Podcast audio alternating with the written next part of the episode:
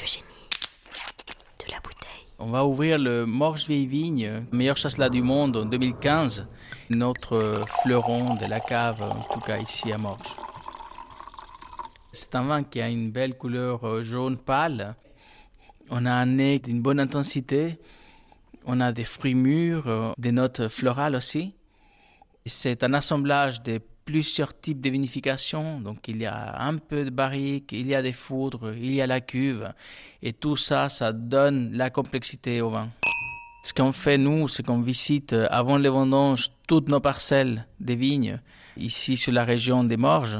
On va sélectionner seulement euh, les vignes 25 ans et plus, là où il y a vraiment la meilleure qualité. On est en face justement du paysage qu'on retrouve sur l'étiquette. Il y a le château du Bufflon, il y a le lac, il y a les montagnes et il y a nos vignes aussi. Donc euh, là, on est à côté d'un vieux cep qui a en tout cas 25-30 ans. L'assemblage est en train de se préparer. On entend les pompes qui travaillent pour euh, faire le transvassage.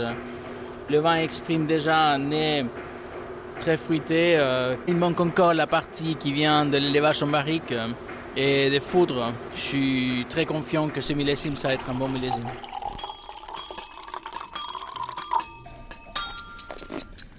On retrouve le côté hum, gourmand en bouche, pétillant en début et après une belle fraîcheur en finale, un bon équilibre.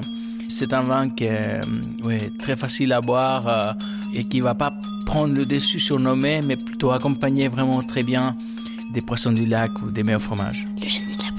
Je suis Rodrigo Banto, œnologue de Cave de la Côte et je vous invite à déguster ce Morge Vieille Vigne Label d'Or Terravin.